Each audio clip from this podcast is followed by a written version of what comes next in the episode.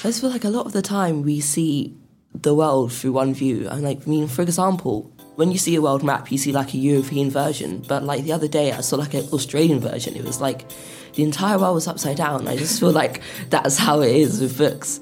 It's just you get a different view of like the entire world depending on what kind of book you're reading. And I just find it so interesting. How important is representation in fiction?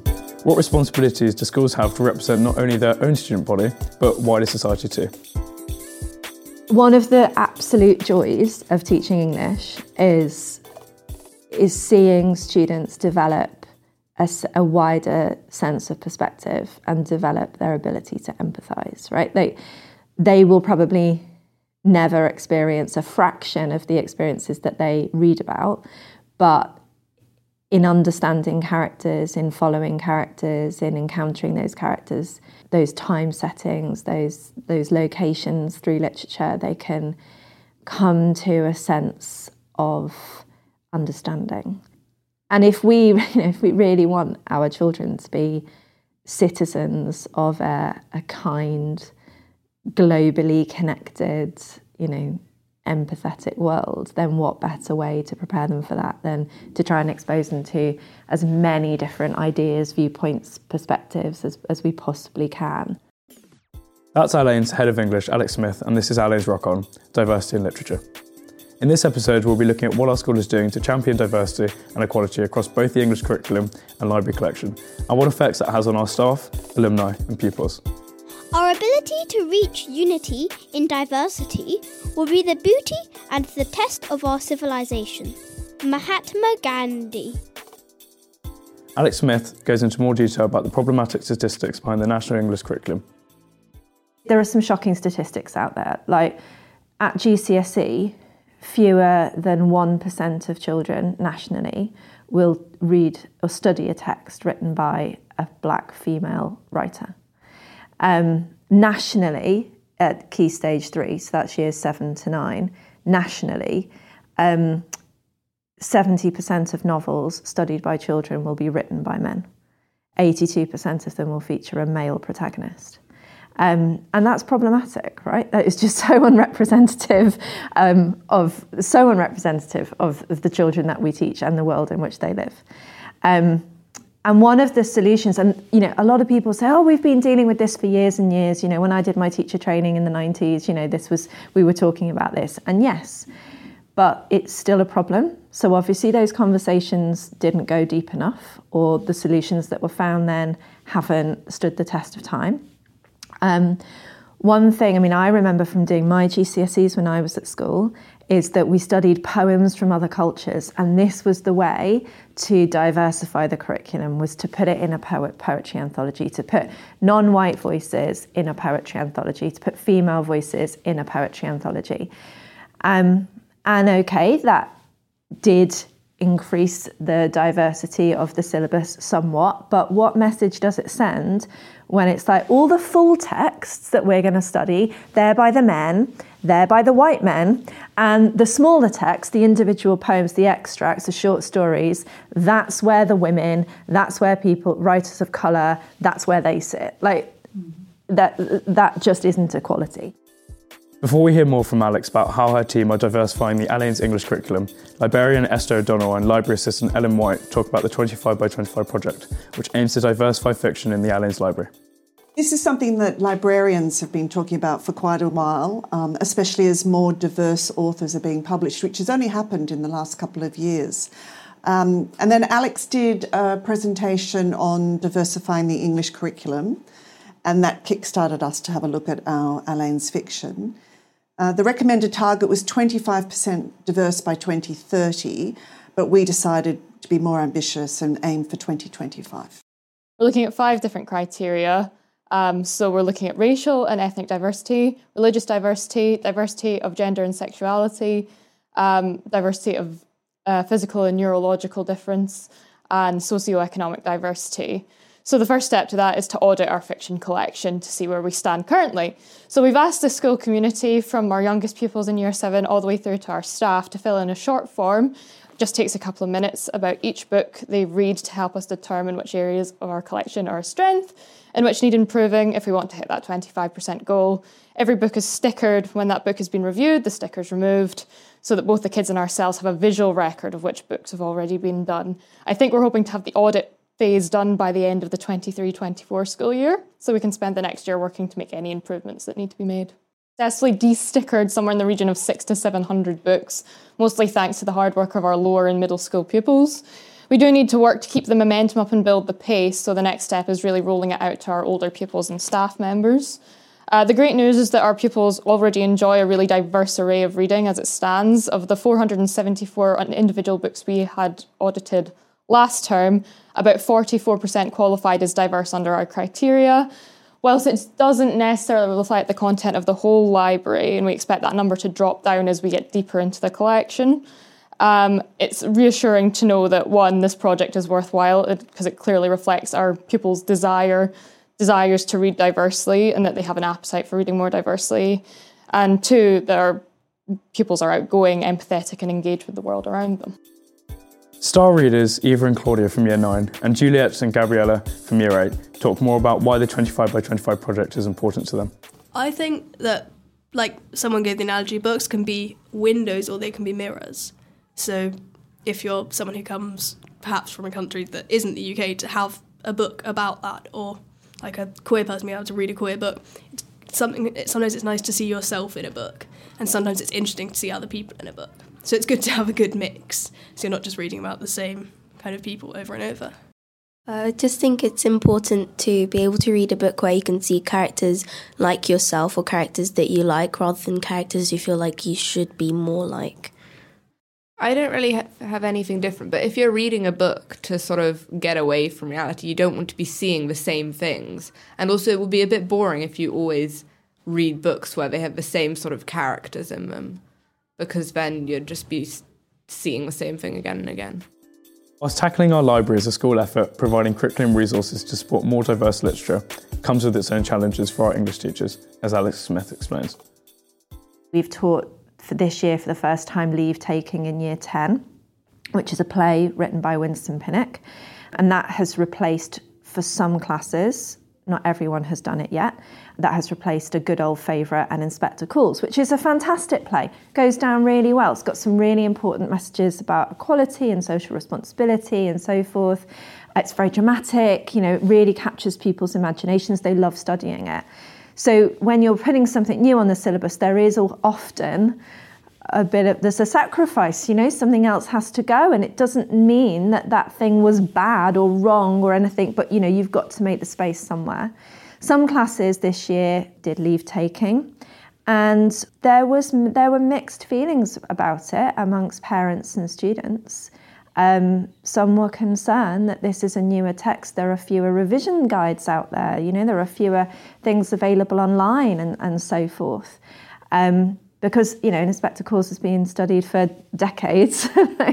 Anything that was ever going to be written about it has been written about it. Whereas there there is less out there on leave taking, and so that's where you know hundreds of hours of teacher time has to go into creating the resources to plugging the gaps, and we can't do that for every text all the time. So that's why inevitably the kind of pace of change is perhaps not as quick as sometimes we'd like it, or we can't just take a chance on a particular particular text, especially for those exams. So for the exam boards, we are somewhat limited, but where we can make space for our own choices, we, we jump on those opportunities. So for A level, for example, the coursework element allows us quite a lot of free choice as long as the texts are all written after 1900 and one of them is written after 2000 and between the three of them they cover the three genres of poetry prose and drama we do actually have quite a lot of free choice so that's where although it's not a requirement of the exam board we as a department have decided to make it a requirement of our choices that at least one of the coursework texts at A level is written by a writer of colour. And so we've been able to explore all sorts there. Um, for example, Andrea Levy's Small Island is a really popular choice. The novels of, well, Sam Selvon's Lonely Londoners has, has gone down really well there. White Teeth, Zadie Smith's White Teeth, So there've been a lot of opportunities for us there to explore other texts. Um, and not just writers of colour. We taught our first text by a non binary author for the short coursework last year, Kae Tempest's collection of spoken word poetry, Let Them Eat Chaos, which is amazing. So that's an area where we do have a little bit more, more choice. Key stage three, we probably have the most flexibility because that's where we're not following any other organisations' kind of specifications. And those statistics that I said to you before about you know the number of, of texts authored by men or featuring male protagonists at Key Stage Three, I mean it's just it's wild to me that 82% of Key Stage Three novels feature male protagonists. But we we we work really hard to to balance that or to create a better balance. So we're pretty much 50-50 uh, at Key Stage 3 in terms of full texts authored by cis male, cis female authors. So in Year 8, for example, they do The Woman in Black by Susan Hill, and then they'll go on to study uh, a play. The statistics for dr- full length drama texts written by women are even lower than full length prose texts. It's, it's mad.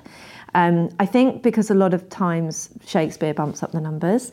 But actually, even then, if you think about some of the most common kind of authors that people or playwrights that people study. It's like Arthur Miller, for example. You know, um, Tennessee Williams, really popular at school, and yeah, just lots and lots of men essentially. so, so yeah, those are that's kind of what we do at different places in the school. We just try and make really conscious decisions that, um, you know. It's, it's just really important that the children experience a much wider range of voices than, than is the norm and yeah. sadly still is the norm. Alumni Jemima Ward, Dutton's 2022, gives her insight into how Alleyn's offered more space for studying diverse literature outside the confinements of the curriculum. Alleyn's embraced diversity in literature most obviously outside of the classroom. Um, and that's not to say that we didn't study a variety of authors, but as far as embracing literary diversity, I always felt that more emphasis was placed on that, or maybe maybe there was more space, more time for that in societies or extracurricular spaces generally. Um, it definitely came from within the department and from the school, but I suppose when you're not limited by a syllabus or exam spec, there's always going to be more um, opportunity for diversity and for celebrating the full range or more of the full range of literature out there. Um, and I suppose that also goes to show that when given the choice, that was where our attention is so often drawn to, at Alleyn's and, and beyond. Uh, it also may be that the texts one studies throughout their time at school is largely down to not coincidence, but each class study different texts. So if you happen to be um, in a class studying say Lord of the Flies when another was studying To Kill a Mockingbird, and then the next year you happen to be studying Jekyll and Hyde when another was studying Pride and Prejudice, you by chance come out having studied different texts, and that's not just A level; that's all the way through. Um, you know, I know that I studied a different range of texts to some of my friends, and that could also play into how diverse your experience of studying English just happened to be. Um, but I was lucky in that I had such great teachers that any gaps left by specifications or whatever were filled outside of the classroom. Our star readers tell us more about what they've learned from taking part in our library's 25 by 25 project. Lots of the books were either very diverse or not at all diverse, yeah. which wasn't great because you'd want more of a mixture and a range of it. Well, I mean, ideally all the books would be diverse, but you don't want to just see the ones where authors have made it as diverse as possible and then the ones where there's nothing you can say about them. Yeah, I found it quite weird because I read lots of different queer fiction, and then I was filling in like my favourite books, and they were looking terrible because they were like Eva Ibbotson from absolutely years ago before that kind of thing was talked about. So they looked really bad on the form, and I was kind of writing the explanation. These are really good books. They just don't. There are, they don't sound very diverse. but it's quite funny the mix of kind of the books that I love and then the books that I kind of treasure that don't talk about that kind of thing at all separately. One thing I found hard is because I read a lot of fantasy books, it was very hard to fill in some of the questions when it was like, what religion are they? Yeah. And it's like, well, it's this made up one in another world. but I suppose you could say it's fairly, it's like a version of this religion in reality. So it is kind of diverse, but in a different way. Definitely not a mirror there, more of a window. Uh, oh, it also kind of made me want to read more more different books because as I was filling in the questions and I got to the author bit, and it was like, oh, they're all, like a lot of the authors I was reading were just like straight white males. So I started reading different ones, and that was quite nice. It's pleasing to report diverse characters have made it into our star readers' favourites.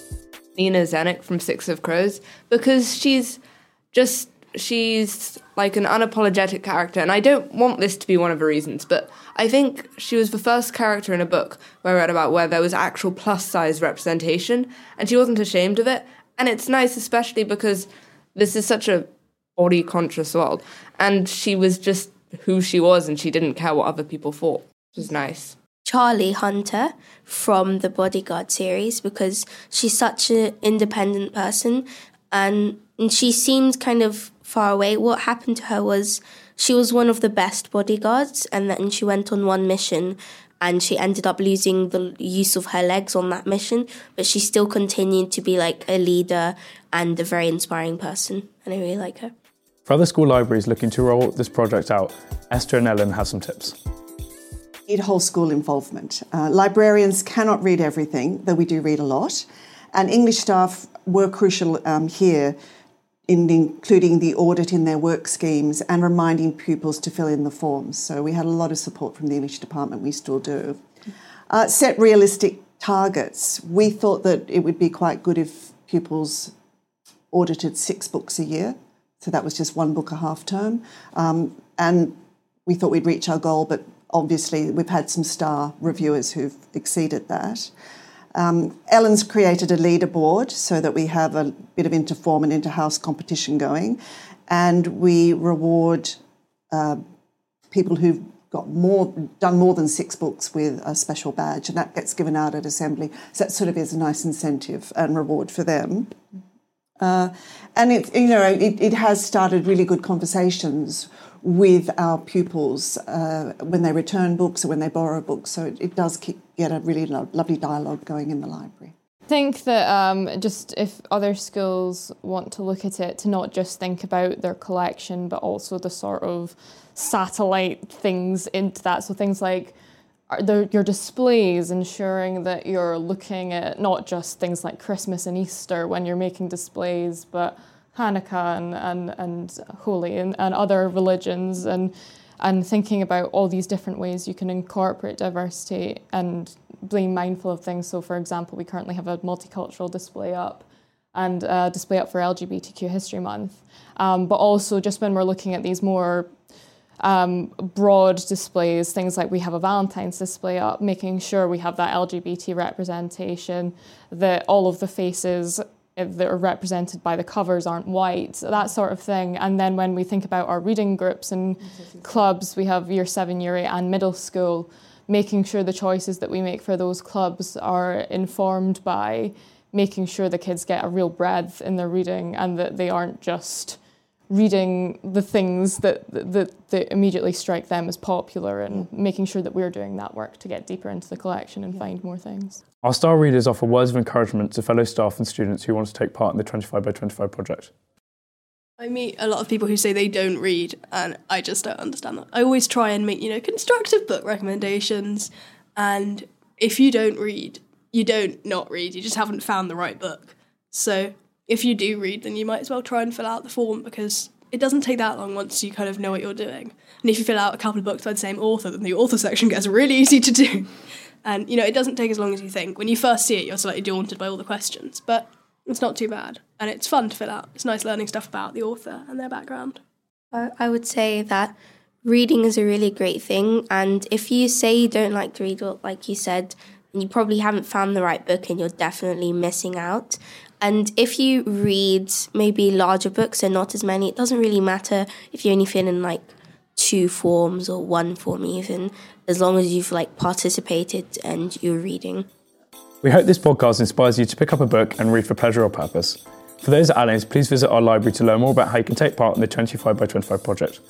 As Albert Einstein said, We must not only learn to tolerate our differences, we must welcome them as the richness and diversity which can lead to true intelligence. We hope you enjoyed our first episode from Series 2 of Alleyn's ROCCK On Diversity in Literature. Don't miss an episode, subscribe to our channel wherever you get your podcasts. With thanks to all staff, students, and alumni who made this podcast possible. Narrated by me, Raph, and produced and edited by Sarah Magee, and final edit by the Bonjour Podcast Agency.